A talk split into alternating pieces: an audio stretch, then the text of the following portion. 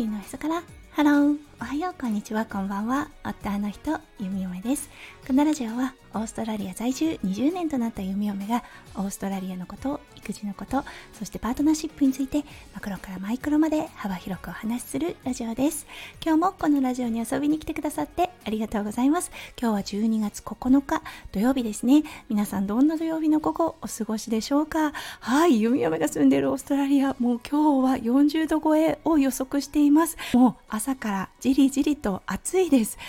今日は音翔ちゃんのねセラピスト仲間と忘年会、うん、そしてクリスマス会というような形ではいパーティーをする予定ですはいとにかく暑いのではいバテないように、うん、そしてねエアコンガンガンでパーティーを楽しもうと思っています。はい、それでは最初のコーナー、ネイティブってどう話す？今日の Aussie English。今日は弓嫁ラジオのリスナーさんから頂いたリクエストの返答に関する英語をご紹介したいと思います。昨日だったんですが、はい、どうして11、12、13英語では、はい、11にファーストの ST をつけたもの、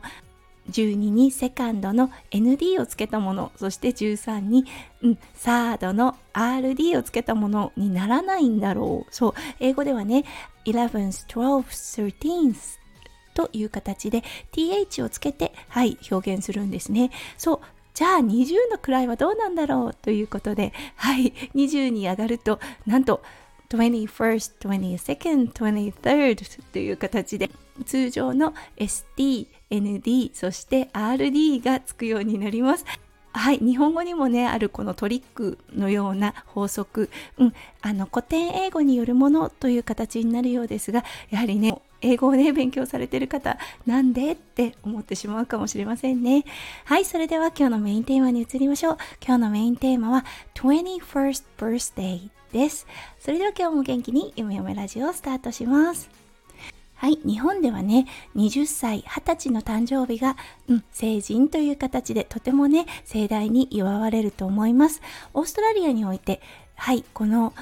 節目節目のバースデーというものがあります。うん、一番大きなもので弓嫁がね体感して思うのが21歳の誕生日はものすごくね盛大に行われてるよなって思います。はい調べたところですね。うんあの1821そして30がマイルストーンバースデーと呼ばれていて節目の誕生日という形をとっています。なぜね18が大きいバースデーなのかというと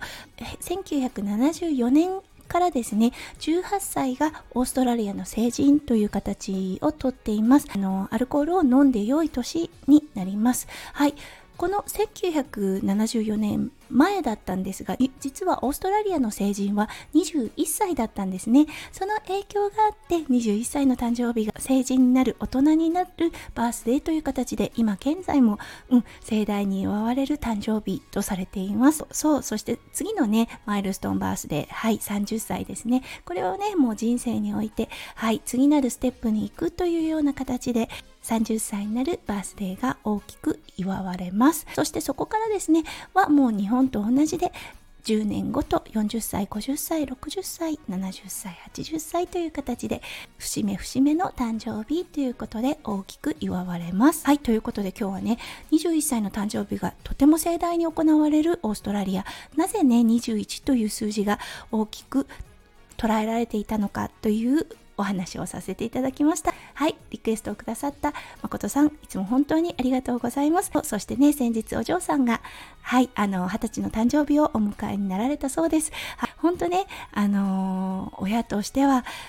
うん、自分のね、子供が成人したっていうことは、そのお子さんに対してももちろんそうなんですが親もとても感慨深いだろうなと思います。はい誠さんお嬢さんの成人おめでとうございます。はいそしていつもも配信を聞いてくださって本当にありがとうございます。はいということで今日も最後まで聞いてくださって本当にありがとうございました。皆さんの一日がキラキラがいっぱいいっぱい詰まった敵な素敵なものでありますよう、弓嫁心からお祈りいたしております。それではまた明日の配信でお会いしましょう。地球の朝から、ハロー、弓嫁ラジオ、弓嫁でした。じゃあね、バイバイ。